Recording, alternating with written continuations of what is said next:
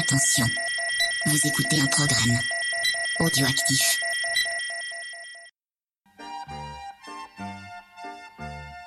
Gigi C'est toi là-bas dans le noir?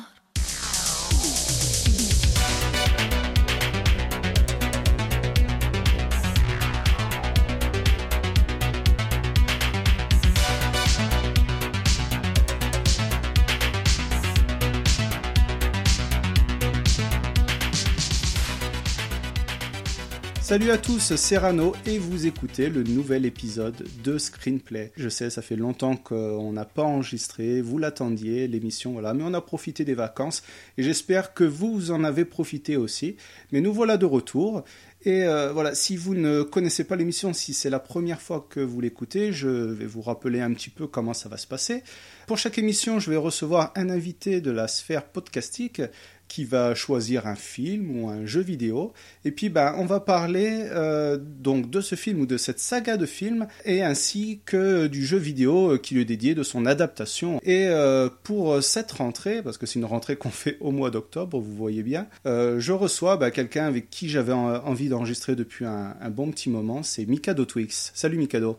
Salut Rano, tu vas bien? Oh, ben écoute, ça va, ça va très très bien. Écoute, je suis très très très heureux d'enregistrer avec toi depuis le temps qu'on qu devait organiser ça. Ah, c'est plaisir partagé. On commence par ça et j'espère que ça sera euh, l'occasion de, de, nombreuses et futures collaborations euh, podcastiques ensemble. Ah, bah oui, là il manque que Bilou et je pense que j'aurais fait tout le tour de la team VHS. J'ai bien l'impression. Mais ça va, ça va arriver, on va essayer d'organiser un, un gros truc. Ensemble, il n'y a pas de souci. En amont de, de, la préparation du podcast, je t'avais demandé de choisir en fait quel film ou quel jeu vidéo mm -hmm. tu, tu, voudrais parler. Qu'est-ce que tu as choisi pour cette émission, dis-moi? Quand tu as proposé ton programme, euh, ça me semblait évident, je suis même hyper content que ce, ce sujet me revienne, que Riddick était l'essence même de ton programme. Pourquoi? Parce que Riddick, c'est une licence de film, mais c'est également une licence de jeu vidéo. Je, je, sais que tu m'avais euh, lancé toute une liste de films. Il y avait quoi? Il y avait les Indiana Jones, il y avait euh, pas mal de films justement mmh. des années 80, les Robocop, les Terminator. C'est vrai. Et puis bah là, hop, tu m'as dit Riddick. Il y a ça une sag... C'était pour moi une évidence. Hein. Bon, et eh ben écoute, on, on va l'expliquer euh, pourquoi, euh, bah, en bien ou en mal, ou peut-être mmh. des deux, euh, en cours de l'émission. Bah, je te l'ai pas dit euh, avant qu'on parle, là, 5 minutes avant qu'on débute l'émission, mais je vais te, te poser une petite question piège, comme j'avais ah. l'habitude de, faire à tous les invités, mais tu t'y attendais peut-être, hein, je, je, ne sais pas. Bah, tu, je t'écoute. Sur les trois films de la saga Riddick, quel est le film d'après toi qui a apporté le, le, plus de sous en fait à la franchise, qui a fait le plus de recettes? Le premier. Le premier, tu penses? Ah oui, je dirais le premier, sans hésitation, parce que j'ai un peu préparé mes fiches. Bah écoute, ben moi, je... alors après peut-être que tu vas me contredire, mais j'ai regardé sur Box Office Mojo, là, le site internet -hmm. qui euh, qui répertorie en fait le, les nombres d'entrées, euh, les, les, dollars que les films ont rapportés. Les recettes. Ben moi j'ai voilà les recettes exactement de films. Et euh, ben moi j'ai trouvé que le dernier film, Riddick, c'est celui qui en termes de budget initial et de gain final, celui qui a rapporté le plus d'argent. Ah fait. bah tu vois, je, je pensais que c'était un semi-échec le dernier. Ben non, finalement, on en reparlera un petit peu plus tard euh, tout à l'heure, mais euh, effectivement, euh, sur Riddick, on part sur un budget de 38 millions de dollars et le film a fait quand même plus de 96 millions, quoi. Donc euh, il a fait deux fois plus que, la, que sa somme initiale. Bon, c'était la petite question euh, anecdote. Ah, J'étais persuadé que Pitch Black en était bien parce que petit budget et gros succès, succès d'estime, donc peut-être je me trompe. Bah, on va, on va l'expliquer, mais effectivement c'est un, un, film qui a bien marché. Puis justement, tu en parles. Mais on va commencer par ce premier film, voilà, Pitch Black, qui est arrivé euh, donc en, en 2000. En 2000 mmh. Voilà, exactement et qui a révélé un petit peu voilà le, le personnage euh, de Vin Diesel, l'acteur Vin Diesel qui l'a mis en, en, premier plan. Il avait fait déjà une petite apparition, euh, il avait eu un petit rôle en fait dans Il faut sauver le soldat Ryan de, ah, Spielberg. C'est vrai, je m'en souviens oui, pas. Voilà, bah si, si, vous regardez le film, euh, voilà, Vin Diesel, c'était un de ses euh, tout premiers euh, grands rôles, quoi. Peut-être quasiment le premier, je pense même bien. Et, euh, et puis bah voilà, et là il est euh, mis sur le, le, devant de la scène dans, dans un film euh, de, de science-fiction, comme il y avait beaucoup dans la fin des années 80, enfin milieu, fin des années 90, début des années 2000, beaucoup mmh. de films de science-fiction, beaucoup de films de montres, et puis il y a cette, cette petite pépite qui sort. Si ce type s'est envolé, il s'est envolé, pourquoi s'inquiéter? Il pourrait venir voler ce que vous avez. Il pourrait venir vous éprouver. Seulement avec les humains. Zek Vous semblez tous avoir tellement peur de moi. Mais c'est pas de moi qu'il faut avoir peur. Eh ben écoute, je suis tout à fait d'accord parce que moi c'est un film que j'ai snobé à l'époque. Parce que, euh, comme tu l'as si bien dit, il y avait énormément de films de genre. Je pense à Les Reliques, Les Mutantes, les trucs comme ça. Et moi, au bout d'un moment, je les vomissais un peu comme les, les films de super-héros aujourd'hui. Donc, euh, découvert Riddick par le second film, que j'avais trouvé très honorable. On en discutera plus tard. Ouais. Et je me suis dit, bah, faut, au moins que je donne, je donne sa chance au, au premier film, qui a priori n'a l'air d'avoir rien à voir avec euh, Riddick, et on va dire le, Ah, l'état ouais. et une claque. Une grosse, grosse claque. Euh, je l'ai revu, euh, évidemment, pour préparer euh, le podcast. Et je me suis repris une claque parce que ça fait vraiment film sans le sou, entre guillemets, ou avec peu de moyens, on va dire. Tout est bien, la mise en scène. Je, je, suis même, je me suis même rappelé, en regardant le film, que bah, en fait, j'adorais Vin Diesel, que je trouvais vraiment dommage de ce qu'il a fait de sa carrière. Parce qu'il a un, charisme et un capital sympathie qui, euh, qui vraiment transpire à l'écran. Je sais pas ce que t'en penses, mais euh, euh, si tu veux que je te fasse un petit peu le pitch un peu du film ou Eh euh, ben allez, vas-y, avec plaisir. eh ben en fait, donc on parle de Richard B. Riddick, donc aka Vin Diesel, qui est euh, donc le criminel le plus recherché de l'univers. Et donc, euh, alors qu'il est euh, ramené euh, au pénitencier euh, de Butcher Bay, c'est important parce qu'on en reparlera plus tard, par un autre acteur charismatique, donc euh, Jones, un chasseur de primes. Donc ils sont sur une petite navette euh, en transit et une pluie de météorites aidant, ils s'écrasent sur une petite planète et donc planète désertique. Euh, ils sont ennuyés entre euh, comment on va faire pour repartir. En même temps, on a un dangereux criminel à, à notre bord. Euh, ils s'aperçoivent que euh, une éclipse euh, totale est sur le point de bah, de- d'englober euh, la planète. Et euh, on s'apercevra peut-être qu'il y a une population locale qui ne sort que la nuit et qui a énormément faim. Peu, il- il voit les, les étrangers un petit peu comme des indésirables, on va dire. Comme surtout euh, du barbecue sur place, hein, faut le dire. hein. un petit peu. Et euh, ben voilà, moi, ce que je trouve qui est euh, très intéressant avec ce film, et tu, Mhm. tu parles de Vin, Vin Diesel, voilà, c'est encore l'époque où il n'avait pas encore le melon. J'ai j'ai trouvé beaucoup de comparaisons de, de gens qui parlaient de, on va dire, de héros style Conan le barbare, quoi. Exactement, exactement. Ouais. On est sur un, un anti-héros, je sais pas si on peut dire ça comme ça, mais qui a une personnalité un petit peu difficile à déceler, quoi. Parce que dès que tu, sans en dire trop euh, concernant le film, J'aimerais vraiment pas qu'on spoil parce que, bon, vous, a- vous l'aurez compris, c'est vraiment un film que j'ai adoré, que je suis vraiment, encore une fois, je te remercie parce que euh, au début j'étais plus sur le trip, ah, je vais me faire les jeux, je suis content, je vais en parler avec Rano. Mais alors, quelle claque, les amis, quelle claque. C'est vraiment un film à voir, évidemment euh, trouvable en, DVD, Blu-ray, tout, tout ce qui existe, et qui est vraiment avec peu de moyens. Enfin, c'est mon point de vue, hein, ça, trans- ça transpire pas l'argent à l'écran. Euh, Il y a vraiment une, histoire et, surtout une intensité qui, qui, euh, bah, qui se met rapidement en place et qui fait que le film, pour moi, je le dis, est vraiment culte. hein. C'est ça, c'est ce que tu dis. Il y a aussi une, une empreinte artistique.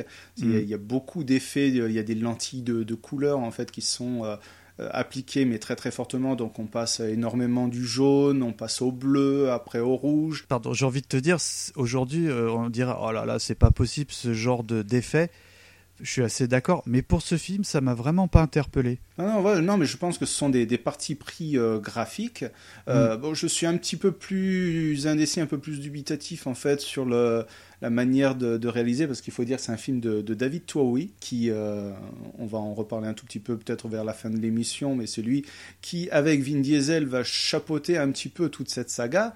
Euh, Oui. Mais euh, comme tu, le- comme tu l'as très très bien dit, voilà, c'est un film qui a été fait avec très peu de moyens, qui a énormément d'idées. Je, je trouve par exemple, que ce soit au niveau de la représentation des, des personnages, c'est très très bien euh, expliqué.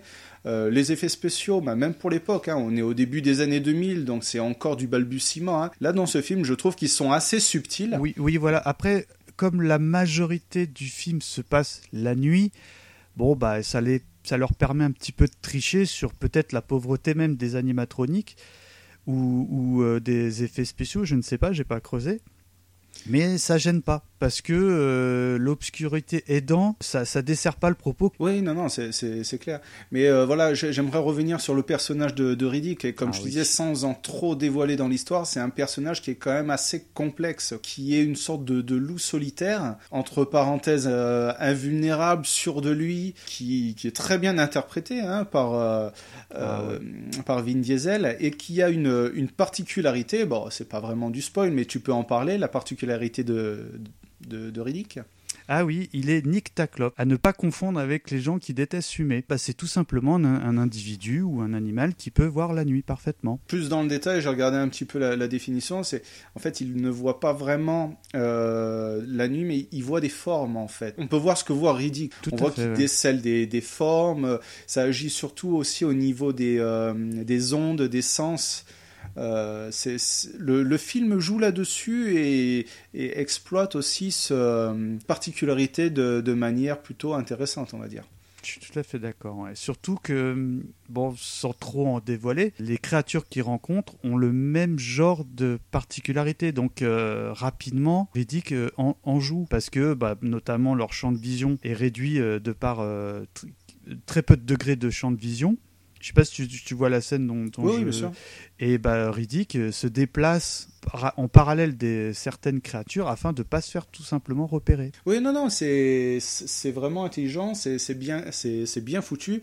Je me suis vraiment pas ennuyé en regardant le film. Il y a Moi, j'ai beaucoup aimé le, le chasseur de primes, euh, Jones. J'ai oublié son nom, je suis désolé. Je sais que vous, à la à Team VHS, vous êtes hyper pointu sur ça. Oh, je t'avoue que je l'ai pas retenu. En fait. Bah, c'est vrai que ça m'aurait mérité de creuser, mais euh, j'aime beaucoup le charisme de ce chasseur de primes parce que euh, ça, on le découvrira euh, notamment à travers les jeux, mais c'est entre guillemets l'alter ego euh, de Riddick, euh, mais entre guillemets dans le bon côté du camp. Sauf que dans Riddick, il n'y a pas vraiment de gentils, il n'y a pas vraiment de méchants. Et, c'est, même si bon, il lui arrive peut-être des choses un peu particulières, j'ai vraiment pris du plaisir parce qu'il y a une rivalité, mais entre guillemets, encore une fois, il y a une sorte de respect. Je sais pas comment tu peux, tu pourrais l'analyser. Voilà, de, de toute façon, on va vous conseiller de, de regarder le film. Mm. Euh, c'est que tu l'as très bien dit, hein, c'est que dans ce cas de figure, dans c'est une sorte de huis clos en fait, hein, euh, entre parenthèses. Ah c'est oui. que les personnages sont, enfermés, euh, enfin, sont, sont pris au piège sur, sur cette planète. Et euh, forcément, parfois, on peut dire que bah, ce n'est pas forcément le, les bestioles hein, qui, qui sont sur cette planète Oui. qui sont forcément Bah, les, D'ailleurs, c'est ce que, c'est ce que, bon, ce que Riddick parle peu. Hein, sais, il dit que des mots, euh, et puis il a toujours un ton euh, ir- ironique hein, quand il parle, et euh, il leur dit très rapidement aux survivants que c'est pas, c'est, de lui dont il devrait avoir peur, oui, exactement. Voilà, c'est ça. Et euh, c'est peut-être vrai. Ben, en tout cas, euh, comme l'a dit Mikado, c'est un film que vous devez voir, euh, Mm. qui est facilement trouvable, hein, justement. Je ne sais même pas s'il est peut-être disponible sur Netflix. euh, non, j'ai regardé, euh, il y a que le second film qui est dispo sur Netflix. D'accord. Et en fait, euh, ça a été plutôt, on va dire, un, un succès surprise. hein, ce... Personne euh, vraiment s'y attendait. C'est, euh, on, on l'a dit en début d'émission et tu, tu l'as un petit peu précisé, c'est un film qui a plutôt bien marché. On est sur un budget de 23 millions de dollars, donc qui est pas trop trop énorme, parce qu'on a quand même des acteurs. Bon, c'est pas des grands grands acteurs, mais on a euh, Rada Mitchell, on a Case Davids, donc euh, Case Davids qui a fait énormément de films, qui a joué dans les films de Carpenter.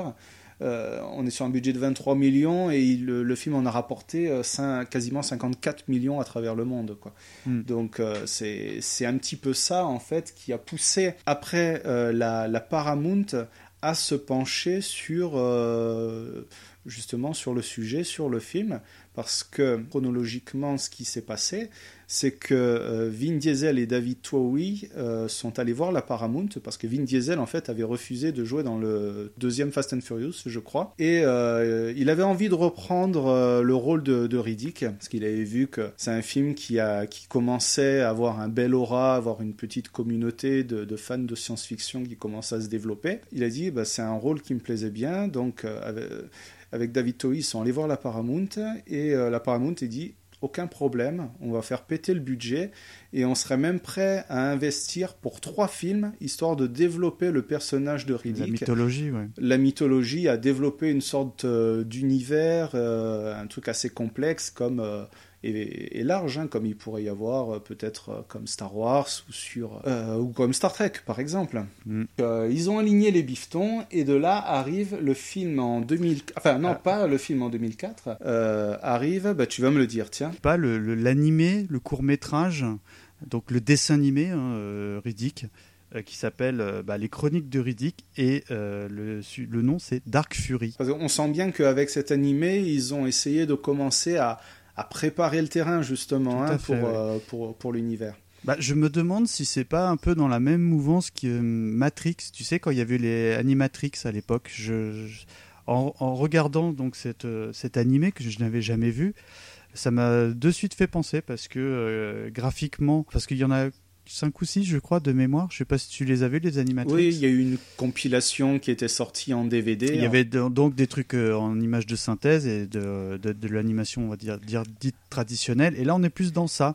Et c'est vraiment. À préciser Pardon. juste que par rapport à Animatrix, euh, Animatrix, c'était des animés qui étaient sur l'univers de la Matrix et qui Oui. n'avaient pas forcément de lien avec l'histoire principale. Alors que là, non. Alors c'est censé faire le lien entre euh, Pitch Black, le, le premier film, et le second film qui sera donc euh, Les Chroniques de Riddick, qui sortira en 2004. Et là, euh, premier drame, hein, parce que euh, c'est vraiment... F- ce qu'il faut expliquer, c'est que Riddick, enfin c'est un peu du spoil, mais c'est nécessaire pour expliquer un peu les prochains films, arrive à s'échapper de cette planète avec un imam et une jeune fille. En même temps, tu vas me dire, si on retrouve euh, Riddick dans chaque histoire, ça veut dire qu'il a survécu au film précédent déjà. Il y a déjà lui. Voilà. Ils sont donc capturés par euh, Antonia euh, Schillingworth, excuse mon tes accent, qui est donc une collectionneuse de, écoute bien, de criminels. Et euh, bah, ça tombe plutôt bien parce que Riddick, c'est un des plus gros criminels, c'est-à-dire qu'il a la plus grosse prime sur sa tête de l'univers, d'où euh, les, les chasseurs de primes qui sont absolument tout le temps à ses trousses, parce que c'est le Saint Graal ultime, tu vois, pour le chasseur de primes.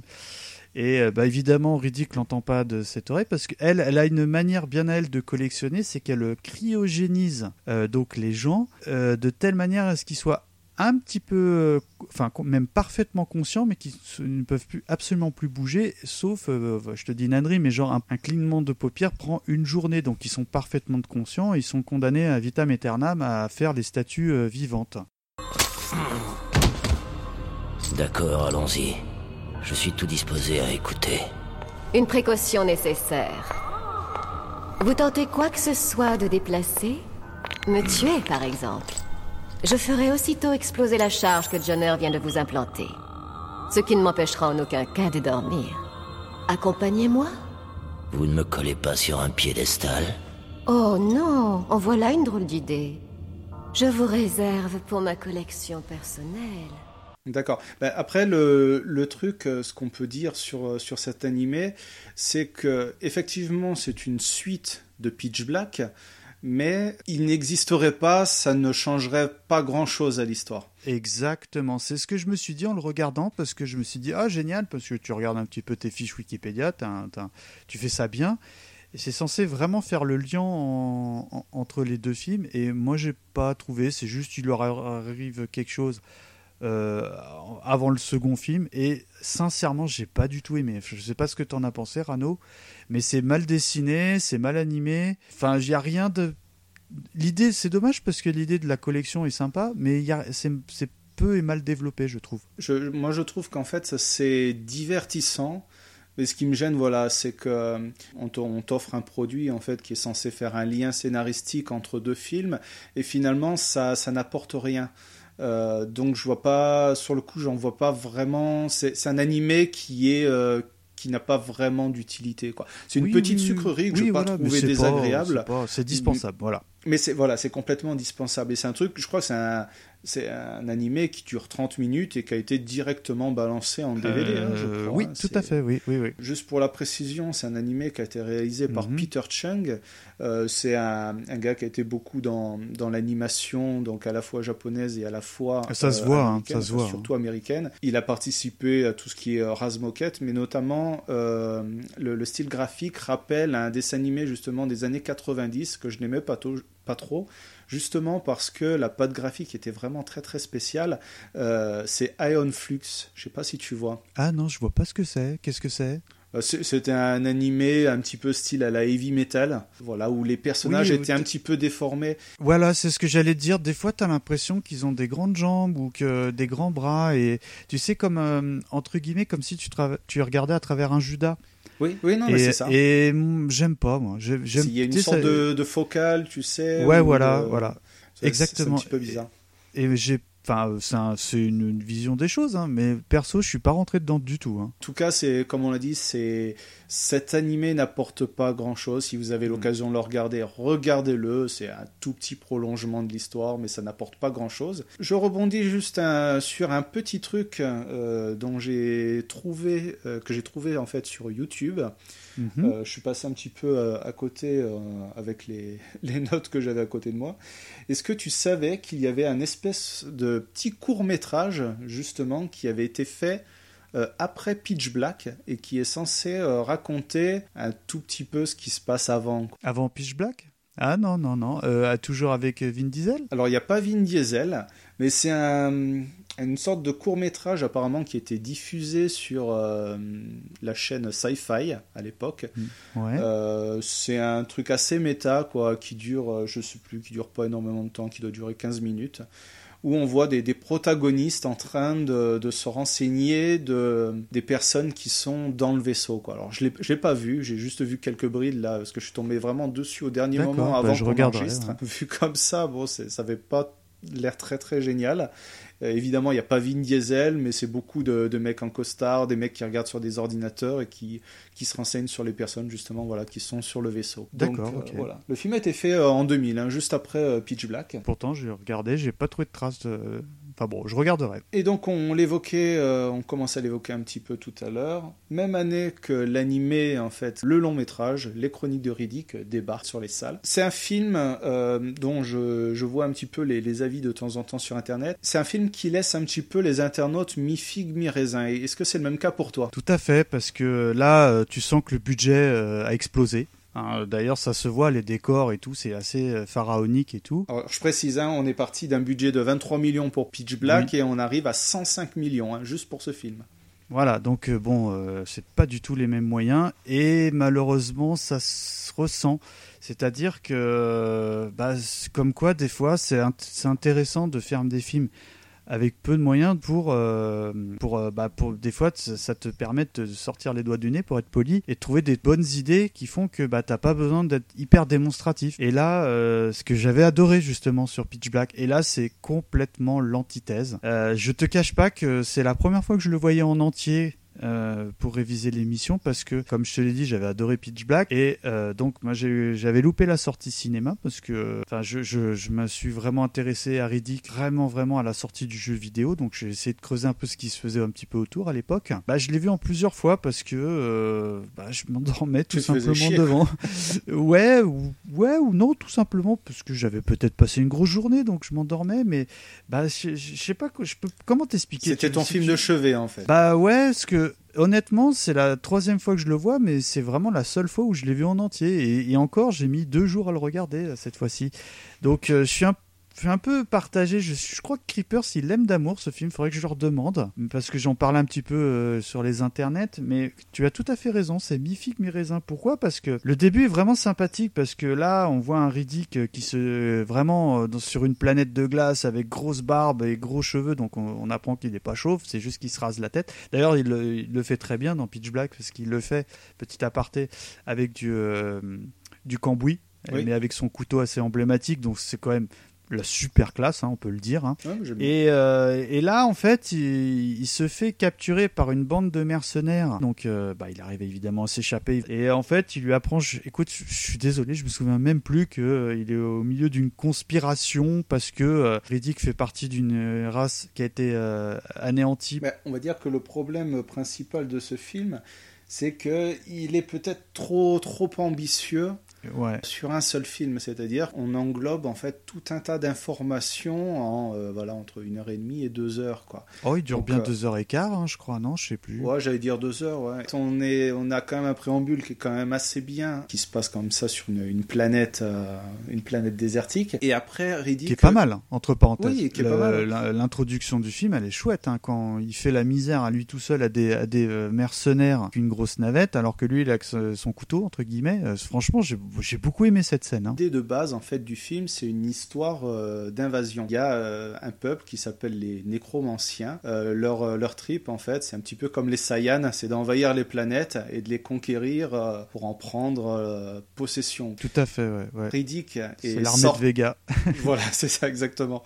On fait sortir Riddick d'une planète qui est plus ou moins abandonnée parce qu'il y a une prophétie qui existe, Tout comme quoi un habitant de la planète Furia, donc euh, c'est comme les noms, hein, c'est un Furien, C'est un Euh, furien, ouais. il se retrouve euh, au centre en fait de cette prophétie. Il faut dire que la, la- la race des, des, Fu- de- des Furiens est quasiment éliminée, quoi. hein. Il- Oui, il- oui, oui. Et en fait, il y a un Furien, il serait capable euh, de mettre un terme possible invasion qui pourrait euh, détruire les, tous les mondes. C'est pas un pitch ultra vu et revu et re-revu, franchement. Je le trouve quand même assez ambitieux pour amorcer, on va dire, une saga de grande envergure. Mais euh, voilà, moi, c'est un truc que j'aime bien dans ce film. euh, c'est qu'il a un parti pris graphique que je peux pas mettre de côté quoi. Ah, moi, j'ai bien aimé. Hein, Voilà, avec hein, les, les vaisseaux des envahisseurs, il y a, il y a les villes donc qui font euh, la, la nouvelle Mecque là, donc euh, on garde un aspect Pharaonique, assez, un peu. euh, pharaonique un petit peu. Voilà, Tout tu à le fait, ouais. J'ai bi- bien, bien. j'ai bien aimé les, les espèces de costumes, tu sais, à trois têtes ou. euh, Enfin, il y a un côté mythologique au truc euh, et ça et ça se voit. Ça, ça c'est c'est ça. Une partie du budget quand même est, est partie dans les décors et ça, tu peux pas, tu peux pas le dire que c'est pas joli. Moi, j'ai beaucoup, euh, j'ai trouvé ça vraiment euh, splendide à regarder en revanche. Les nécromongers, une armée des ténèbres qui convertira ou tuera toute vie humaine. À moins qu'il ne soit vaincu. Mais parfois, la meilleure arme contre le mal n'est pas le bien. Il est préférable de lui opposer une autre forme de mal. Qui es-tu?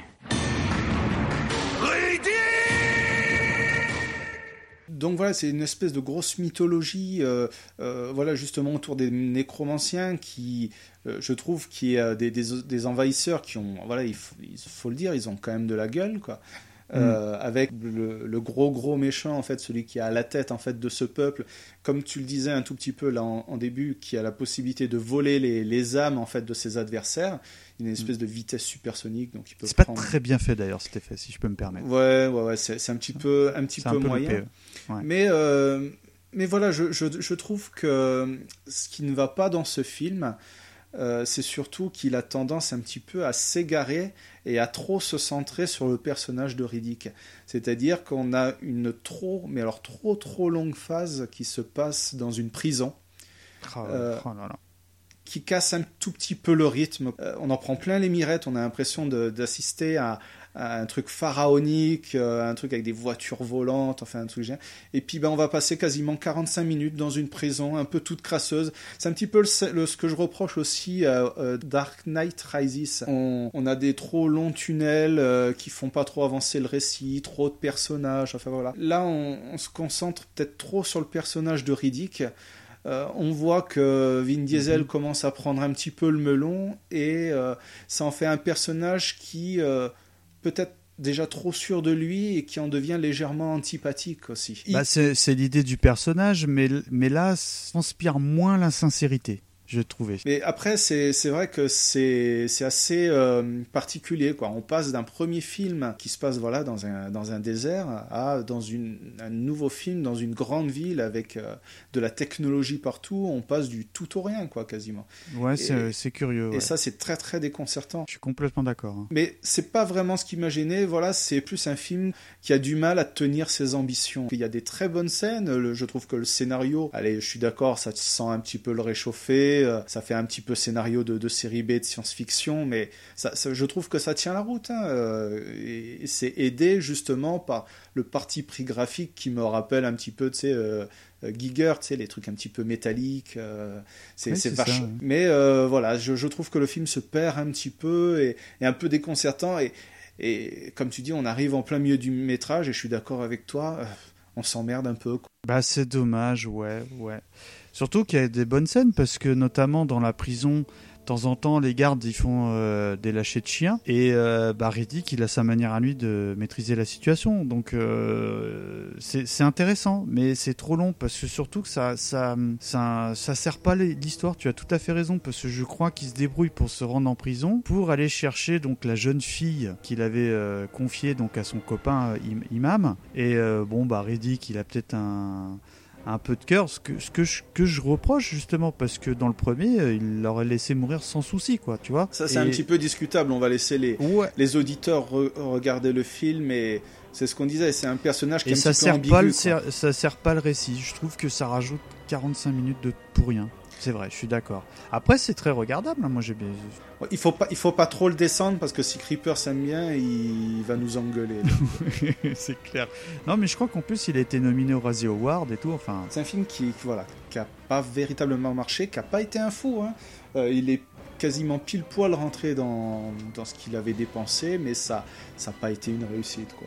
Donc je disais euh, 105 millions il a coûté, il en a rapporté euh, 115, donc euh, il, ça, il a pas fait des, des bénéfices de, de fou. Quoi. Et c'est surtout ça qui a refroidi les, les studios et pourquoi on n'a pas eu de, de film Non. euh, Riddick pendant euh, quasiment une dizaine d'années. Après, il y a des trucs quand même qui sont à souligner dans, dans, dans la saga Riddick. Déjà, c'est bah, c'est Vin Diesel. C'est important de, de remettre un peu la lumière sur lui parce que, sincèrement, quand tu penses Vin Diesel, tu penses Fast and Furious. Moi, j'ai dû en voir un ou deux et j'ai pas pu tenir. hein. Je, je peux pas ce genre de film, c'est trop pour moi. En revanche, euh, enfin, il, tient vraiment bien le rôle, tu vois. Enfin, c'est important de souligner. Et puis, quelle voix Je sais pas si tu as, vu, Oui, pu voir les films en VF et en VO. Euh, Vin Diesel, c'est une voix. C'est vraiment une voix, euh, genre. Euh, Enfin, je, je- enfin, une voix hyper grave.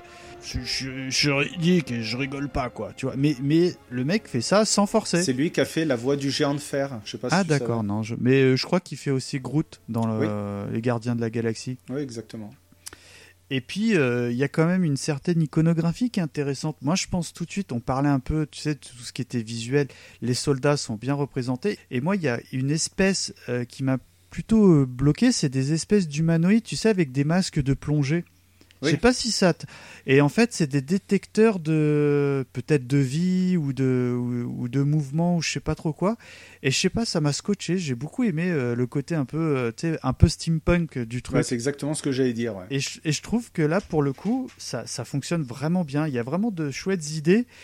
Mais comme tu le dis, je, je, je te rejoins. Ils ont vraiment e- essayé de partir sur des, des trucs, ouais, les nécromanciens, machin, euh, l'outre-monde, machin. Tu sais, mais je suis incapable de dire ce que c'est. Tu vois, c'est que ça ça a pas marché. Alors que le premier film, je peux te le, sans mauvais jeu de mots, je peux te le pitcher sans souci du début à la fin. J'ai vraiment euh, bien cerné les tenants et les aboutissants.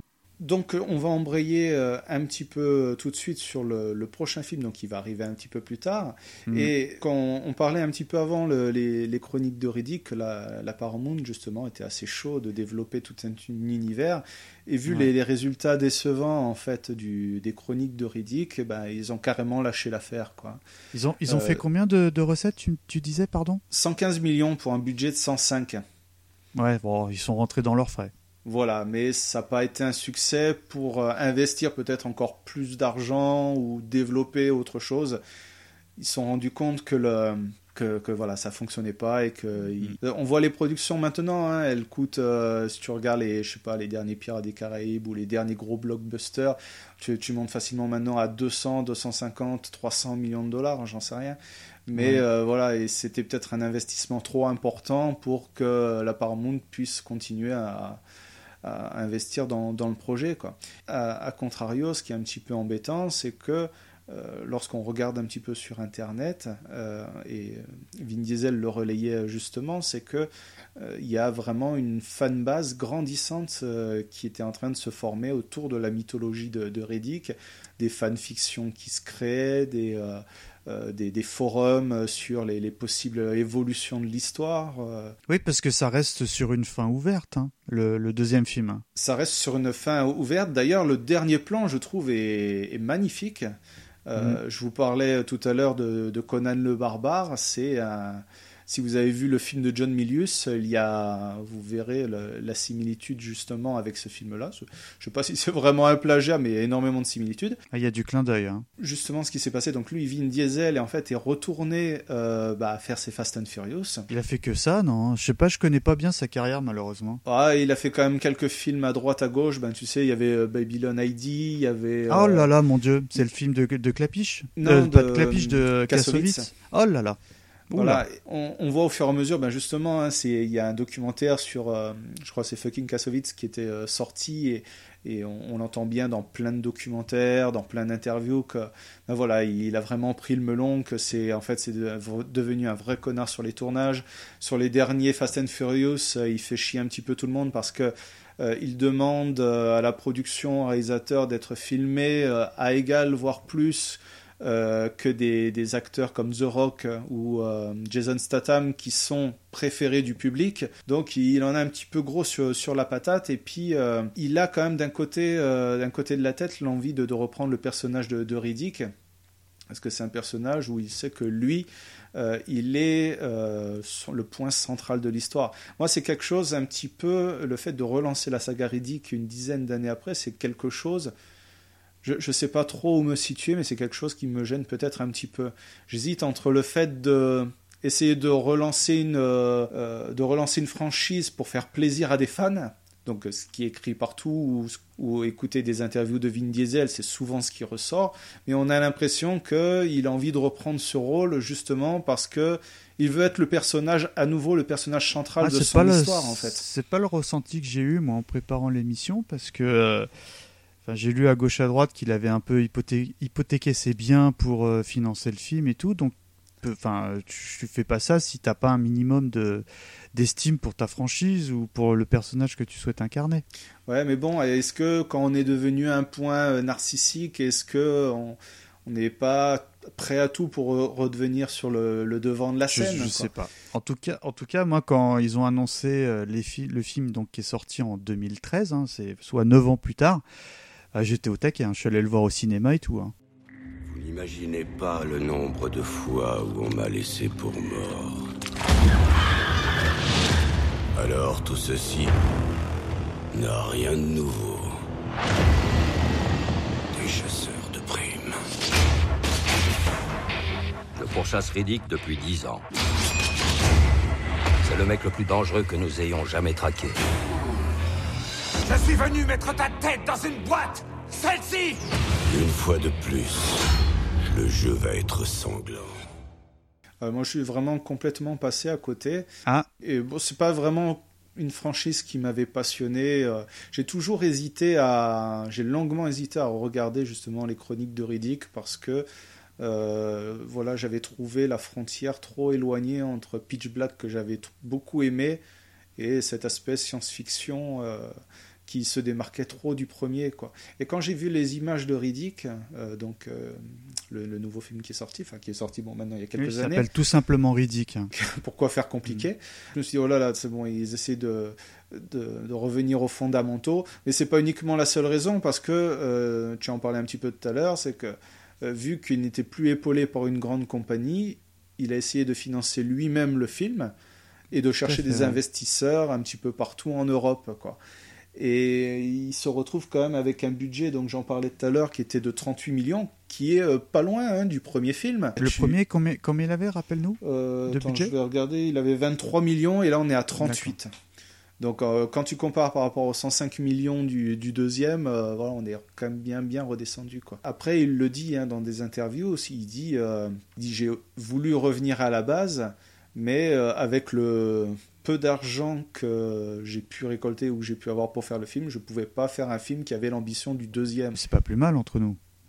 bah, euh, là, on peut en discuter parce que Bien sûr. tu, tu vas embrayer sur ce que je vais dire. Euh, moi, je te dis, j'ai plutôt pas mal aimé dans les chroniques de Riddick cette espèce de mythologie sur les nécromanciens, euh, cette, cette envie de vouloir développer quelque chose de grand, etc. Et lorsque tu commences à démarrer le film, Ouais, c'est balayé. tu, toi, tu voulais en savoir un peu plus sur l'histoire. Ben, que chi, Walou, rien du tout. On balaye toute l'histoire. On, on en parle un juste un, tout petit peu en- euh, au début. C'est à la fois un reboot, à la fois une suite, et on va en parler. Il y a quand même des gros, gros soucis de, de, de scénario, et. Il y a plein d'autres défauts. Est-ce que- tu Alors- veux faire vite fait un petit pitch de, l'histoire? bien sûr. Alors, donc, il- donc attention, alerte spoil, hein, parce que c'est une suite directe hein, du deuxième film. hein. C'est, Après, donc, il est devenu chef des nécromanciens. On n'expliquera pas pourquoi. Il subit donc une trahison de la, de la part du, de Lord euh, euh, Vaco.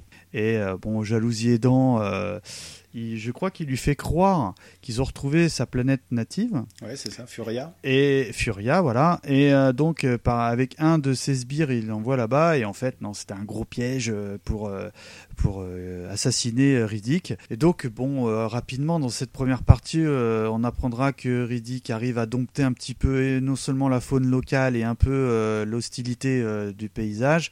Et arrive la, seconde partie où, en fait, il s'aperçoit que la civilisation n'est plus, c'est juste une base, on va dire, un refuge pour mercenaires. Et il se dit, bah évidemment, le seul moyen de m'échapper, c'est de faire savoir aux mercenaires que je suis sur cette planète. Et là, s'ensuit toute une sorte de euh, jeu de chasse à l'homme et de cache-cache, euh, et qui s'essouffle assez rapidement. Je sais pas ce que t'en penses, Rano. Voilà, euh, ouais, ben, moi j'ai vraiment pas du tout aimé le film hein, parce que on a une, euh, comme tu l'as très bien dit, il y a voilà deux parties dans le film. Il y a une première où voilà Vin Diesel se la joue. Euh, c'est un mix en fait. Je sais pas si vous voyez une sorte de Tony de Colanta et euh, Scar du roi lion en fait. C'est Colanta. Euh, vo- voilà, donc euh, à la fois il doit se soigner avec les trucs de la faune locale, il apprivoise les animaux, il en mange aussi, enfin il fait un petit peu de tout. Et après, euh, il s'associe avec des espèces de grandes hyènes euh, pour essayer de combattre euh, d'autres humains pour, euh, Bah, pour prendre le vaisseau, euh, hein. pour pouvoir prendre leur vaisseau. Là, je, je trouve que on a passé le stade du, du melon pour, euh, pour Vin Diesel, on est passé à la pastèque en fait. Ah ouais? Ah moi c'est marrant, j'ai moins eu cette sensation par rapport au second film où pour moi euh, c'était le il se prenait pour un seigneur, tu vois. Là euh, bon, euh, il est badass mais c'est le personnage qui veut ça. C'est voilà, c'est je, je trouve que il a vraiment aucune faiblesse. Il est alors c'était déjà le cas dans les autres, mais là c'est encore euh, putain, le mec il, il sait Ouais. tout faire. euh. Plus fort que Chuck Norris. Moi je trouve que c'est devenu un personnage sans faiblesse, qui a perdu de la personnalité, qui est, qui est devenu moins intéressant comparé au précédent Après, après, si je peux défendre un petit peu le film, quelque chose que j'ai trouvé intéressant, c'est qu'en fait, tu as deux. T'as, t'as- donc, tu as une équipe de mercenaires euh, qui arrive. Le, le chef, il, est, ça fait un, il, est- il fait un peu pauvre type. Et j'ai bien aimé son équipe parce que dedans, tu as. Bautista, je crois, c'est ça? Oui, Dave C'est, Bautista, tu ouais. sais, le catcheur bah, qui, fait- qui joue dans Les Gardiens de la Galaxie. Et rapidement, il y a une autre équipe euh, de mercenaires euh, bah, qui vient également pour euh, capturer Riddick, qui ont d'autres ambitions. C'est intéressant. Et bien évidemment, bah, ces deux équipes de mercenaires sont, ne sont en, en- en compétition. Et, et c'est intéressant de voir comment la situation évolue par rapport à qui va dominer qui, euh, ne serait-ce que dans les différents mercenaires. Après, euh, ça, casse pas trois pattes à un canard, mais j'ai trouvé cette approche plutôt intéressante. On est dans un style de film, surtout dans la seconde partie, qui a été vu, vu, vu et revu. On est dans un espèce d'assaut-like, de- assaut de John Carpenter, où en fait les, les proies sont les, les mercenaires, justement, et justement l'animal, celui qui attaque, c'est c'est Riddick, et tu, tu sais plus trop vers qui tu dois te situer, euh, parce que ceux qui sont méchants, c'est ceux qui se font attaquer, puis tu vois, inversement, c'est c'est pas très très très intéressant, quoi. Tu sais déjà plus ou moins comment ça va finir, et euh, C'est vrai. ça manque de fond, ça manque de forme. Alors je me dis que pour faire un scénario aussi bateau, si tu voulais développer un petit peu la, la mythologie de ton personnage avec 38 millions de dollars, t'essayais un petit peu plus de creuser sur les origines, euh, même en mettant moins d'effets spéciaux, moins d'action, parce que un truc que je trouve aussi dramatique, c'est d'avoir essayé de de mettre quelques effets spéciaux là-dedans. Un, un truc qui, de toute façon, ça c'est un truc que vous pouvez regarder dans tous les films, mais même récemment. Les effets spéciaux les plus dégueulasses dans tous les films, c'est les, les chiens. Je, je connais pas un seul film où il y a un chien de bien fait en, avec des effets spéciaux. Et là, Et puis là, dans Riddick, c'est particulièrement lourd. il y a des les personnages euh, vont sur des motos volantes. Euh, on est sur du niveau de PlayStation 1, quoi, au niveau de qualité graphique. Oh, c'est pas. euh, non, je peux pas te laisser dire ça. C'est pas vrai. c'est limite, pas- il y a un mec qui pas- est pas derrière avec une mais- manivelle et qui fait tourner le fond, tu sais. C'est Oh, t'exagères. Ah, je te suis pas là. Rano, t'es donc dur, non, hein. c'est non non voilà, c'est c'est pour dire voilà, je trouve ses défauts et, et je trouve que on- ils étaient partis dans une optique de développer une mythologie, de développer le personnage et puis là on se retrouve devant un, un film bateau. Allez, ça serait pas ridicule, le film se serait regardé. Ça aurait été peut-être un film correct, mais je, je pense que c'est un petit peu du foutage de gueule, surtout au niveau des fans qui, qui en attendaient peut-être plus quoi, tu vois. Je sais pas, t'as regardé les notes un petit peu sur internet, là, par Euh, curiosité sur, sur IMDB ou Allociné, tout ça? Non, mais non, même pas. Ah oui, d'accord. J'aurais été curieux de, de savoir s'il a été plutôt bien reçu. Moi, de ce que j'avais euh, enfin, ressenti et un peu discuté autour de moi, c'était la douche froide. hein. Je me souviens, euh, genre, ouais, qu'est-ce qui, qu'est-ce qui s'est passé, quoi? Bah, Déjà, on attendait peut-être beaucoup parce qu'on attendait un, ça avait été annoncé comme un Pitch Black 2, entre guillemets. Ouais. C'est le cas, mais euh, que faire avec le, ce qu'il y a eu, enfin le deuxième film, donc pour, pour que ça fonctionne, et c'est vrai que ça a un petit peu loupé. Après, personnellement, je l'ai préféré au second film, hein, sans hésitation. hein. D'accord, t'es voilà, t'es vraiment pas rentré dans le second film trop Non, trop fouillis quoi. Ah, je me suis vraiment ennuyé. Enfin, je me suis vraiment ennuyé dans le second. hein. Euh, Tu vois, je suis en train de regarder. Il a, par exemple, sur Sens Critique, là où je vais de temps en temps, Mm, bien sûr. ouais. il a une note de 5,4 sur 10. Donc, Ah, euh, c'est la moyenne, voilà. C'est pas, Voilà, pas nul, mais c'est pas terrible non plus. Tout à fait. Bon, bah écoute, je pense qu'on a passé quand même pas mal de temps. On a fait quasiment une heure sur les films, donc on en a vraiment pas mal parlé. Mais c'est ce qu'on avait dit déjà un petit peu au départ, c'est qu'on allait pas mal parler de, des, des films et puis peut-être un tout petit peu moins sur les, les jeux vidéo. Mais ça, c'est toi qui vas nous en parler juste un petit peu après. Je fais une très très légère aparté d'une minute, comme tout à l'heure. Il existe aussi un petit court métrage qui fait la liaison en fait entre les chroniques de Riddick et le et Riddick justement. Ah bon? Voilà, c'est ce qu'ils appellent une espèce de comic strip où Mhm. euh, ça dure 5-6 minutes et ce sont des, des images euh, fixes qui sont euh, légèrement animées pour donner un petit peu de, de volume et un petit peu à l'histoire. Donc il y a une voix en fond qui parle, une espèce de semi-trame, pareil, qui apporte pas grand grand chose à la à, l'histoire. C'est juste un nouveau coup d'état pour essayer de renverser Riddick. Vous pouvez le trouver sur YouTube. Euh, vous tapez Riddick Blindsided. D'accord, bah tu me l'apprends. Écoute, je te propose qu'on embraye directement sur euh, les jeux parce que dans cet esprit justement de développer l'univers, donc on- ont été Mhm. créés deux jeux. Donc bah, écoute, je te laisse un petit peu les, les présenter. Trois en vrai même. Trois, d'accord. Bon bah écoute, bah, je te laisse euh, euh, Eh ben- présenter le, le premier en fait qui a été fait. Alors là, on fait un petit bond en arrière, on retourne en 2004 sur euh, Xbox première du nom, une exclusivité à l'époque, hein, euh, pour euh, évoquer le jeu Escape from Butcher Bay, qui est une préquelle à Pitch Black. Alors, le pitch, euh, donc Riddick est arrêté donc par le chasseur de primes Jones, hein, qu'on a vu dans le premier film, hein, rappelez-vous, Pitch Black, et est envoyé donc sur une prison dont personne ne se serait jamais échappé. La prison Butcher Bay. Je vais te faire un peu mes souvenirs d'époque et mes souvenirs euh, un peu plus frais parce que j'ai refait le jeu pour, euh, pour l'émission.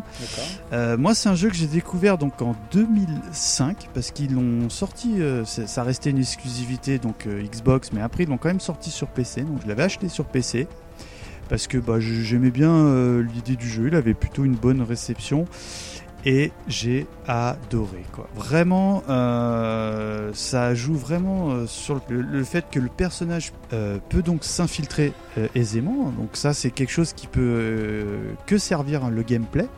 Alors Et par rapport à ce que tu me dis là, on est, est-ce qu'on est dans un type de jeu à la Splinter Cell? Et bah pas du tout. Parce que euh, tu n'es pas sans savoir que c'est des genres de jeux que j'affectionne. Et dans mes souvenirs, j'étais resté sur ça où vraiment faut s'infiltrer, il faut se cacher dans les ombres. Oui, ça rappelle évidemment du Splinter Cell, sauf que là déjà c'est un jeu qui joue à la, en FPS. Là, on est vraiment un Finalement- FPS quoi. Ah oui, oui, oui, oui, complètement. On voit Euh, les mains c'est- et tout ça. On voit les mains, euh, on voit euh, Riddick en entier quand par exemple il, escalade une échelle ou euh, tu vois des trucs un petit peu des, des cutscenes entre guillemets, des petites cutscenes ou quand tu sais il escalade euh, euh, une sorte de, de- ouais ou les plafonds, enfin des trucs comme ça, tu vois. Mhm. Et euh, la particularité de ce jeu, c'est que bah, tu avais différentes in- interactions avec les euh, personnages non joueurs, donc les PNJ, Mhm.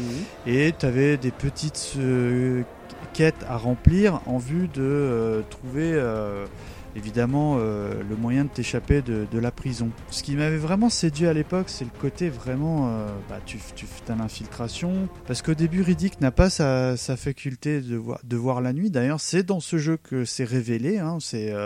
Alors il y a plusieurs versions, mais dans le- celle du jeu, c'est une sorte de voix interne, une voix un peu divine qui te libère ton pouvoir. Donc euh, bon, pourquoi pas. En tout cas, euh, ça, ça sert pas l'histoire, mais ça sert le jeu. Et ce qui est intéressant, c'est Alors que dans le film, je crois que on explique que c'est un prisonnier qui lui a fait l'opération euh, dans une cellule. exactement.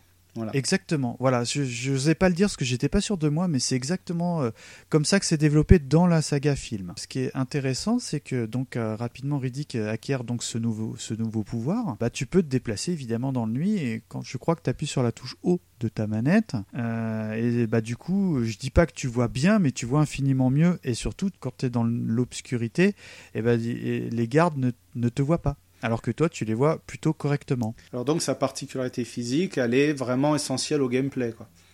Exactement, et c'est ça que j'ai trouvé intéressant. Le problème, c'est que euh, aujourd'hui, qui m'avait séduit à l'époque, en plus je l'ai racheté dans, dans sa version HD euh, en 2009, euh, donc j'y avais déjà rejoué en 2009, j'avais trouvé encore le jeu très bien. Là, j'y ai rejoué, et je vais être honnête avec toi, euh, bah, je me suis un peu embêté. Pourquoi? Parce que j'avais l'impression de faire du couloir, couloir, couloir, tu es, tu es garde, couloir, couloir, couloir, petite interaction. Bon, certes, euh, je sais pas si tu es gamer, Rano. Euh, si, un petit peu. Bon, c'était les codes euh, du jeu vidéo, on va dire, au milieu des années 2000. Mais aujourd'hui, c'est euh, c'est très compliqué à jouer, à jouer à ce genre de jeu parce que c'est très, très, très, très, très longiligne, quoi. Alors, je sais pas si c'est un genre que tu affectes. Moi, personnellement, j'ai beaucoup de mal, surtout que l'histoire, en toute sincérité, elle, trois pas, elle casse pas trois pattes à un canard. En, en gros, donc on est sur un jeu à la fois d'FPS mais d'aventure. Oui. C'est ça que j'aime. Attention, c'est vrai que j'aurais pu le préciser. Donc parce que comme tu dis, voilà, tu as une interaction avec les personnages, qu'on te demande de faire des choses. On n'est pas sur un banal style euh, FPS, style euh, Call of Duty ou un truc assez bourrin ou comme il pourrait y en avoir. hein. Nukem ou un Doom. Et c'est pas trop les genres de jeux que j'affectionne. Moi, justement, quand tu es dans la pénombre, tu l'as dit, tu as parlé tout de suite de Splinter Cell, euh, pour avoir euh, évoqué ce genre de, de, de jeu, dans, dans, notamment dans la case rétro, euh, auquel je faisais partie en- il y a peu. C'est vraiment un genre que j'affectionne, tout ce qui est infiltration. Donc je trouvais que hum, un jeu comme Riddick, bah, ça s'y prêtait complètement parce que c'est une bête de l'ombre. On l'a vu dans les films et, euh, dans les jeux, c'est bien développé pour l'époque, tu vois. Aujourd'hui, euh, malheureusement, tu vois les faiblesses euh, bah, que- techniques et, et même scénaristiques euh, que tu voyais pas du tout à l'époque parce que c'était complètement les codes de jeu. Aujourd'hui, ça a fortement évolué. Puis ben, par rapport à ce que tu m'as expliqué, donc l'action se situe dans une prison, donc je présume, c'est que t'as pas beaucoup d'environnements différents, que ça doit être des tonalités vachement de gris, vachement de sombre. Alors oui et non, parce que je suis désolé, parce que une très très très grosse partie du jeu, c'est vraiment euh, de la ferraille, hein, tu sais, des, des, des murs un peu, euh, pas, pas huileux, tu vois, mais un peu, euh, entre guillemets, rouillés. Je sais pas comment t'expliquer le truc. Oui, oui, oui, non, mais j'imagine un peu la- l'aspect un peu crade, un peu. Ouais, et donc au bout d'un moment, Riddick, se pour, sur une énième pirouette scénaristique, se refait ca- capturer, et là il est envoyé en zone de cryogénisation. Et là j'ai trouvé que c'était plutôt sympathique parce que euh, ça ça ne- ça m'a fait penser à, un- à une licence de jeu que je sais pas si tu connais qui s'appelle Portal. Oui. Tout à fait. Et où en fait tu es dans un, environnement euh, plutôt technologique mais très très très épuré. Et, et là en fait euh, grosso modo Riddick est, est comme tout les, on va dire les, les prisonniers de cette partie de la prison sont cryogénisés excuse-moi si c'est le bon terme, Oh, oui. et réveillés genre deux minutes par jour. Et après, ils sont re-cryogénisés. Et donc, c'est marrant parce que tu vois plusieurs jours passer, euh, Monday, Tuesday, etc., etc. Mhm. Comme Riddick, on parle de Riddick, il est, est- est toujours badass. Il trouve une pirouette et, ou une astuce pour euh, bah, s'échapper euh, de, et de la cryogénisation et de cette prison. Donc euh, c'est vraiment quelque chose qui est intéressant. Malheureusement, ça arrive plutôt tard dans le jeu. Et, si tu le permets, donc c'est important de parler de la fin parce que ça fait le lien avec le deuxième jeu qu'on va évoquer juste après. Riddick arrive finalement à s'échapper avec euh, Jones et euh, bah, il s'enfuit tout simplement à, à bord d'une navette et ça aura son importance pour le second jeu. Pour résumer, est-ce que tu pourrais dire que euh, le, le jeu euh, sert au récit Est-ce que tu as trouvé, ou est-ce que tu te souviens de choses qui intéressantes qui ont pu être dites dans oui, le jeu qui- pour, pour, pour faire un lien avec les différents films peut-être. Eh, pas trop, je suis désolé. Dans, notamment dans le second euh, Riddick, euh, il y a quelques allusions qui sont faites à Butcher Bay, donc ça devait probablement coïncider avec la sortie des jeux, mais malheureusement pas plus que ça, parce que je vais l'expliquer pourquoi, mais euh, ce qui était intéressant, on va dire, dans la mythologie Riddick, je te l'ai dit en, début d'émission, euh, c'est le personnage de Jones. Alors tu te dis, bah là, euh, vu que c'est une préquelle, c'est intéressant de voir comment on, en arrive à Pitch Black finalement, tu vois Oui, bien sûr. et malheureusement, c'est moins mis en avant et, euh, et parce que non seulement, euh, en fait, tu penses que quand tu as fini euh, le premier jeu Riddick, tu, tu dis bah tiens, en fait, il n'y a pas de lien à faire entre le jeu et Oui, ça t'apporte rien vraiment à l'histoire. Bah voilà, il s'enfuit dans l'espace et bon, ça va pas plus loin. Et je pense qu'ils se sont dit il y a quelque chose à creuser en faisant un second jeu. D'accord. Après, moi, je trouve ça, le, le concept, pourquoi pas intéressant. J'en j'en ai marre, en fait, dans les films, de manière générale, euh, qu'on essaye de, de nous expliquer, en fait, les origines des Ah, je suis personnages. d'accord, ouais. Il y a quand même une part de, de mystère, d'interprétation qu'on peut avoir en regardant un film. C'est c'est comme de lire un livre, il y a l'imagination qui travaille derrière. Et souvent, je je suis pas trop, voilà, je suis pas trop favorable à ce qu'on revienne aux origines. Euh, là, le fait qu'on on ne l'explique pas dans les films, mais qu'on se sert de jeux vidéo pour l'expliquer pour ceux qui en auraient envie, c'est, je trouve ça, c'est vraiment pas stupide comme idée. Après, ce que tu es en train de me dire, et tu vas m'en parler dans le second jeu, c'est un petit peu comme les, le dessin animé ou comme les, les espèces de petits épisodes qu'on peut voir sur YouTube, espèce de, d'expansion de l'univers est finalement assez vaine. Enfin, Oui, euh, c'est dommage. hein. Finalement, euh, pour, pour l'instant, si on fait un bilan, le, vraiment, le, on va dire l'œuvre à retenir, pour le moment, euh, jeu et film confondus, ça reste, Pitch Black. Parce que, ah, entendons-nous bien, c'est un bon jeu. C'est un jeu que j'ai vraiment adoré euh, faire en, en 2005. Donc, c'est vraiment une licence que j'aime beaucoup. Mais forcé de constater que le code, je dis pas, je parle pas vraiment de la qualité du jeu, je parle des codes du, du jeu même, selon moi, vieilli. Après, ça peut plaire à beaucoup. Moi, aujourd'hui, ça m'ennuie profondément. Mais, mais je peux pas euh, décemment dire que c'est un mauvais jeu. On fera un point à la fin et je te propose de- d'embrayer directement sur le, sur le deuxième Mm. jeu et tu vas me parler euh, euh, déjà d'un point de vue scénaristique. Donc, est-ce qu'on suit euh, directement le- la, la fin du, du premier jeu en fait Tout à fait, tout à fait. Alors là, on est On en va résumer vi- 2009, vite, vite hein, fait euh, le, le- le jeu, hein, tu vas me dire le nom. Alors donc là, là on parle de euh, Assault on Dark Athena. Alors euh, rapidement, donc euh, c'est un jeu qui est sorti sur euh, 360, PS3, enfin tout ce qui existait à l'époque. Donc euh, comme je l'ai dit, le vaisseau utilisé par Riddick et Jones est intercepté pendant leur sommeil cryogénique euh, par un immense vaisseau spatial, le fameux Dark Athena, d'où le nom du jeu, euh, dont le capitaine, une femme au nom de Revas, euh, semble très bien connaître Riddick. Et ça c'est sympa. Et euh, donc à demi éveillé, même en sommeil cryogénique, parce qu'on parle encore une fois de Riddick, Riddick parvient à se cacher euh, lors de la fouille du vaisseau, parce qui a, été évidemment harponné, euh, parce que c'est des pirates, hein, sinon ce n'est point drôle, et euh, capture Jones.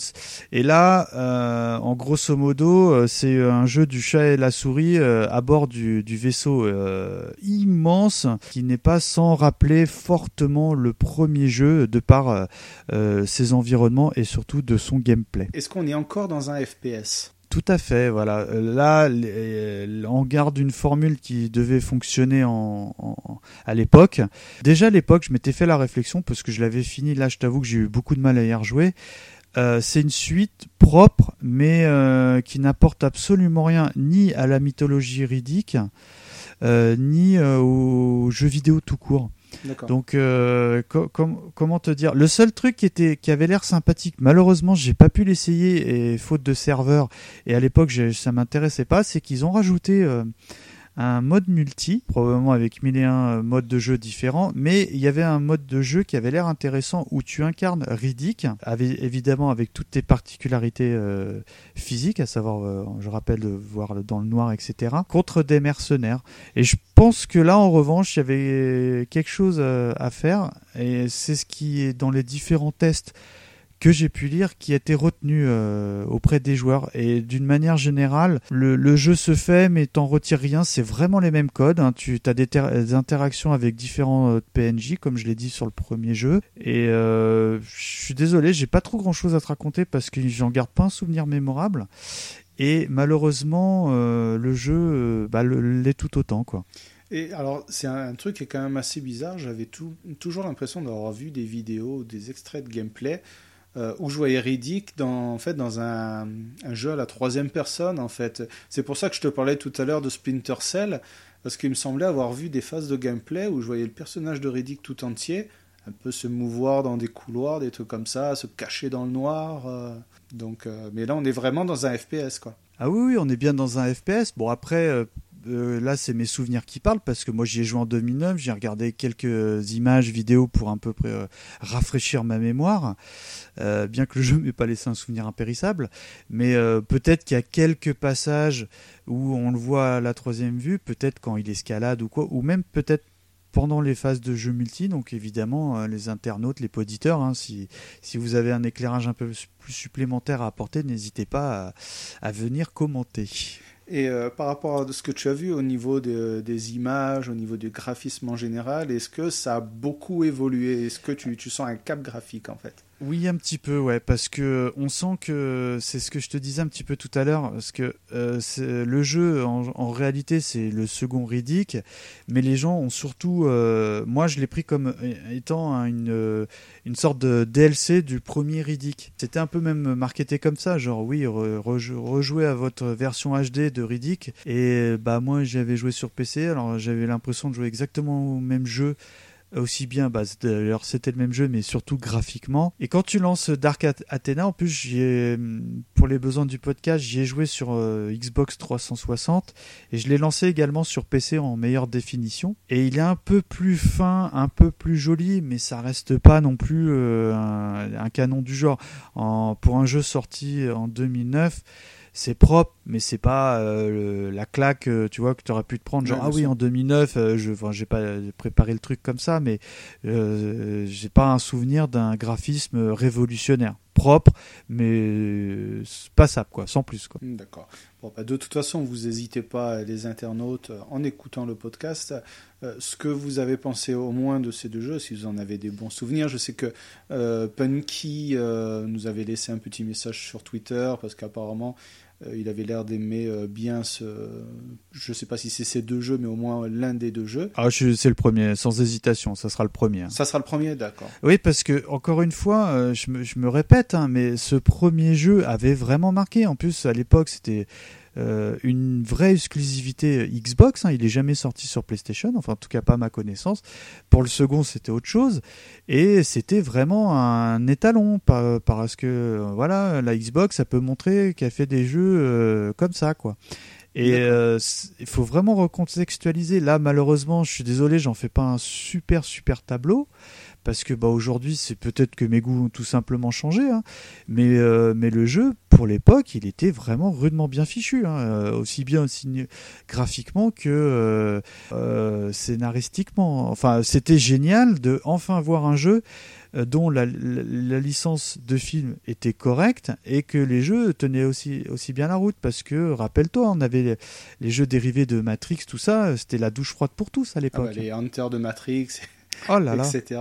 On avait fait un pataquès et finalement, ça a été la douche froide. Quoi. Je t'avoue que ça pourrait faire un bon sujet pour un, prochain, un prochain podcast. Eh ben, si quelqu'un veut nous le proposer euh, un jour, moi, je suis pas contre de revoir la trilogie Matrix. Ouais, bah moi je veux pas jouer aux jeux vidéo. Hein. Alors si je peux me permettre, parce que euh, on a évoqué euh, les deux jeux dits officiels, Mais il faut savoir qu'il y en a au moins un troisième qui est sorti donc euh, en 2013 pour la sortie du film, euh, qui est sorti uniquement sur euh, iOS, qui s'appelle Riddick the Mercs File. Et euh, j'ai regardé un petit peu ce qui se faisait. C'est un pseudo-jeu d'infiltration, tu sais, ou mais minimaliste. Hein, Alors j'ai vu, les- tac- j'ai vu les vidéos. ouais. Et ça a pas l'air bien. On est une Je sais pas ce que t'en penses, mais On est dans une espèce de vue. Bon, après, c'est assez difficile de, de parler d'un jeu mobile. Euh, Oui. On est euh, dans une sorte de vue 3D isométrique, en fait. tout à fait. ouais. Où euh, là, justement, Riddick se sert des zones d'ombre pour échapper à, à des mercenaires ou à des gardiens Voilà, de prison. J'ai pas trop compris. Et le seul test que j'ai trouvé, c'était sur euh, jeuxvideo.com. Bah, il a eu un joli 7 sur 20. Euh, Ils avaient l'air de dire que. Bah voilà, je vais rapidement tenir le truc, ça sert à rien. Mais euh, Riddick nous avait habitués à des jeux brillants avec ses nombreuses stars. The Mercs File détonne donc complètement avec le reste de la série. Dénué d'histoire, de challenge ou tout simplement d'idées, de gameplay, autre que le classique Je suis dans l'ombre, tu ne me vois pas. Donc tu vois, euh, Ouais, ça sûr. donne pas tellement envie parce que bon, euh, c'est quand même important, même si c'est pas des histoires folles, mais qui est un pseudo, euh, enfin une pseudo euh, histoire quoi. Là, c'est, Mm. tu sens que c'est, on a utilisé la licence et on a mis un habillage euh, ridicule. Et le truc, en fait, c'est que j'ai regardé sur la vidéo YouTube les, les commentaires et Ah. tout le monde dit le, le jeu bloque au bout du troisième niveau, quoi. Voilà, tout le monde, c'est tout le temps Ah, le il est même pété commentaire. Et c'est peut-être aussi pour ça que si vous regardez euh, bah, sur de- d'a- d'applications mobiles, vous n'allez pas le trouver bah, parce qu'il n'est plus disponible. D'accord, Voilà. ok. Donc euh, que en torrent ou il y a encore, c'était motivé. Oh, j'en- sais même pas. Quoi. Et après, pour clôturer rapidement sur euh, le- les, la- les jeux vidéo Riddick, euh, il faut savoir que sur PC, donc euh, il y a, il y a une grande communauté de modeurs. Euh, c'est ce que c'est du, du, du- du modding Oui, ils refont les niveaux. euh, Ouais, notamment, euh, on... alors de manière officielle, on peut le croiser, on il peut être recruté dans un des Fallout, je sais plus lequel malheureusement, et de manière dite modding, notamment dans le dernier opus, t'as des gens qui ont refait complètement mais un, un- un travail de dingue, hein, je te le dis comme je le pense, complètement des niveaux avec le moteur graphique de Fallout et qui rejoint complètement l'univers du second film. Et honnêtement, c'est à voir, c'est vraiment chouette et c'est vraiment bien fichu. hein. Pour résumer, euh, les adaptations vidéoludiques, donc euh, apparemment sont, allez, on va dire des jeux soit bons, soit corrects, mais qui n'apportent, euh, bon, apparemment pas grand grand chose à l'histoire de, de Riddick. On s'attendait peut-être, apparemment, d'après ce que tu me dis, on s'attendait peut-être à quelque chose de mieux, quelque chose de plus développé, qu'une espèce de banal euh, euh, jeu de, de couloir en fait. hein, c'est ce que, Ah, ce c'est pas tu c'est pas que c'est pas que ça. C'est malheureusement, encore une fois, c'est mon ressenti d'aujourd'hui. Mais quand t'es dans le trip Riddick, à l'époque, ça fonctionnait complètement, hein. vraiment. hein. De toute façon, sur, euh, sur Internet, sur Twitter, sur le site de Audioactif, vous n'hésitez pas à nous faire part de commentaires. Est-ce que vous avez aimé les films? Est-ce que vous avez aimé les jeux surtout? Est-ce que vous trouvez, euh, vous, qu'il y a une bonne affiliation en fait entre ces deux médias Euh, C'est aussi le principe de l'émission. Puis, ben, écoute, on arrive bientôt au, terme de l'émission et comme pour euh, euh, chaque invité, je voulais te, soumettre en fait une petite recommandation, que ce soit en termes de, jeux vidéo ou de, cinéma, euh, sur un thème bien particulier ou qui a, qui a un rapport surtout avec euh, notre sujet d'aujourd'hui. Principalement, le sujet d'aujourd'hui concernait un héros, alors que ce soit ou un personnage euh, issu d'un jeu vidéo ou d'un film, qui a une particularité physique qui va lui servir pour l'histoire. J'ai une petite idée de quoi tu vas nous parler, mais je te laisse développer. Eh ben, écoute, je vais vous parler de Edgar de la Cambriole. Non, je déconne, mais c'est pour teaser un peu parce que j'espère qu'on le fera un jour et que tu seras évidemment invité. Mais bien sûr. Non, bien évidemment, euh, j'ai réfléchi un petit peu et c'est euh, le choix s'est imposé rapidement à, à moi. Euh, bah, je vais très vite vous parler de Cobra parce que c'est un animé que j'ai vraiment adoré. hein. On en a même fait une émission, hein, instant pub, hein, lepodcast.fr. Hein. Je sais plus lequel, hein, la, saison dernière, je crois. Et, je trouve qu'il y a quand même un, un- on va dire, euh, le sujet est bien choisi parce que c'est pas un super héros, il a pas une particularité, euh, enfin, à part que c'est juste un surhomme et qu'il a un rayon delta, mais euh, je trouve que euh, c'est un personnage qui est extrêmement attachant, comme peut l'être ou pas Riddick. Moi, je trouve que moi, je, je suis très attaché au personnage. J'arrive pas à faire les liens. On est sur un héros carrément charismatique. Voilà. Après, je, bon, je suis pas sûr que tu sois complètement d'accord parce que je t'ai senti beaucoup moins fan que moi de Riddick, mais on peut pas enlever le fait que les deux personnages sont très charismatiques et qui n'ont pas des super pouvoirs comme on pourrait euh, penser à des Superman, euh, les, Green Lantern et, et, et compagnie. Et toi, tu as une recommandation à nous faire? Oui, oui, oui. Bon, alors moi, ce sera une petite recommandation film. Alors, vous allez me dire, pour ceux qui l'ont vu, ouais, bon, bah, Rano, t'es bien sympa, tu nous fais une reco, mais le film, euh, allez, il est bien sans plus. Bon, je suis d'accord. Euh, je vais vous parler aujourd'hui, mais alors très rapidement, euh, d'un film qui s'appelle Vengeance aveugle. Mmh. C'est un film avec euh, Rodger Hauer, et c'est un film qui est bien un petit peu dans la veine de VHS et Canapé. C'est une petite série B.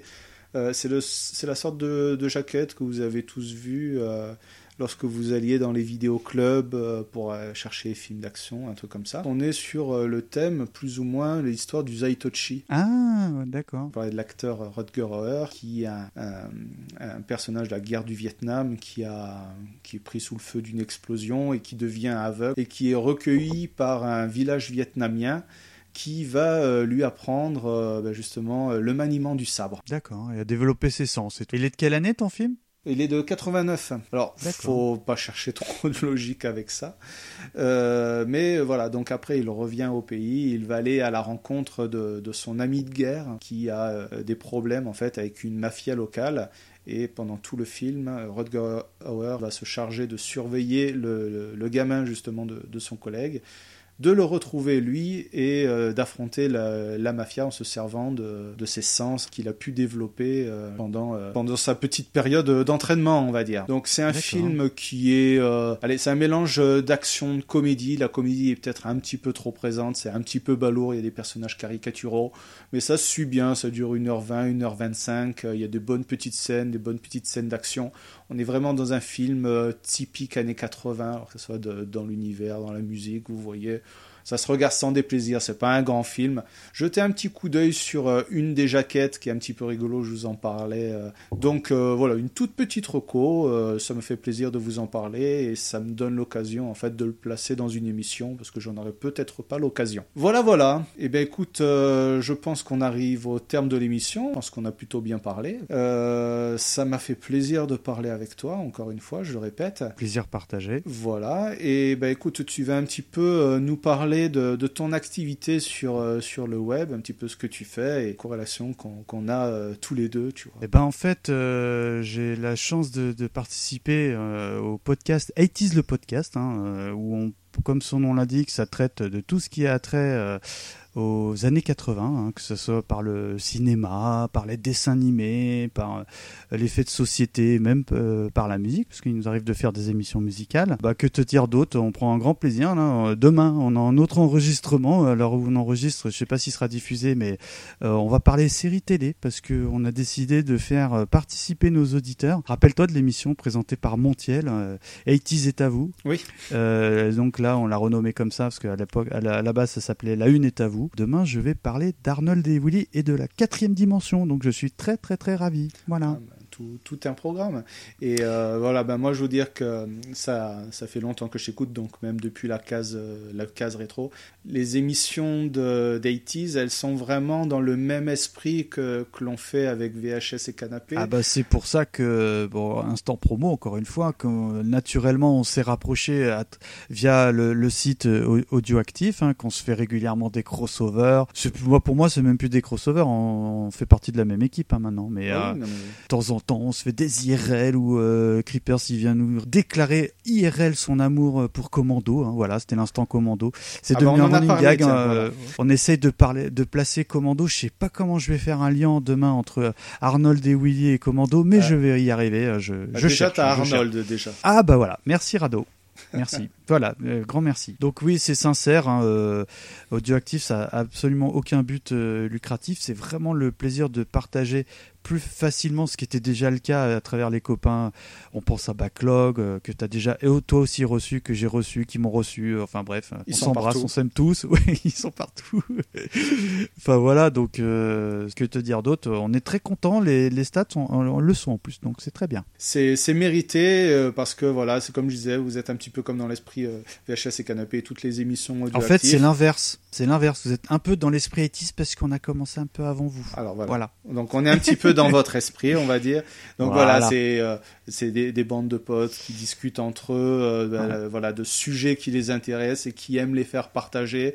Et on sent très bien que, voilà, justement dans It Is le podcast, il y a un sincère amour pour cette période. Pendant cette Mm. décennie en fait qui était extrêmement riche, extrêmement fluo on va dire.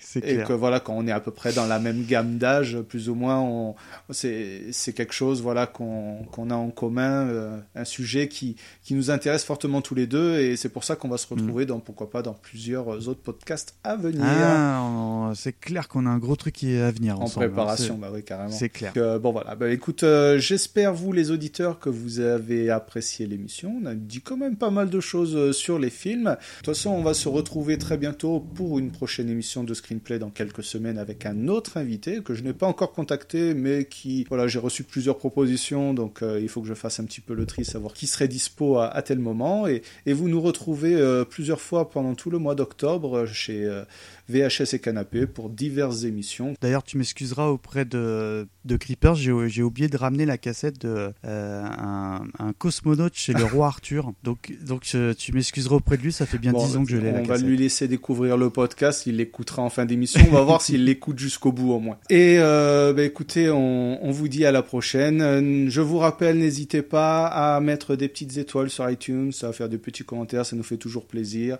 Vous êtes toujours de plus en plus nombreux à nous écouter et ça, voilà, on apprécie fortement. Et n'hésitez pas à discuter avec nous sur Twitter, sur les réseaux sociaux. Euh, C'est toujours avec un grand plaisir qu'on pourra dialoguer avec vous. Mikado, encore une fois, merci de ta présence. C'était un réel plaisir. Mais c'est moi qui te remercie. Ça m'a fait plaisir de replonger euh, sincèrement dans cette licence. Ben carrément, voilà, de revoir les films et pourquoi pas de découvrir certains trucs. Euh, J'espère qu'on vous a donné envie euh, de, de redécouvrir les films. Peut-être pas le dernier, hein, pour ma part, j'en sais rien. Mais euh, de- il est sauvable, c'est pas Mais non de- plus des mauvais films. Ils sont sauvables. on va faire un clan. Et puis euh, voilà, on vous retrouve, comme je disais, pour une prochaine émission. On vous souhaite une bonne journée, une bonne soirée, peu importe ce que vous faites. Allez, ciao, bye bye. Ciao, ciao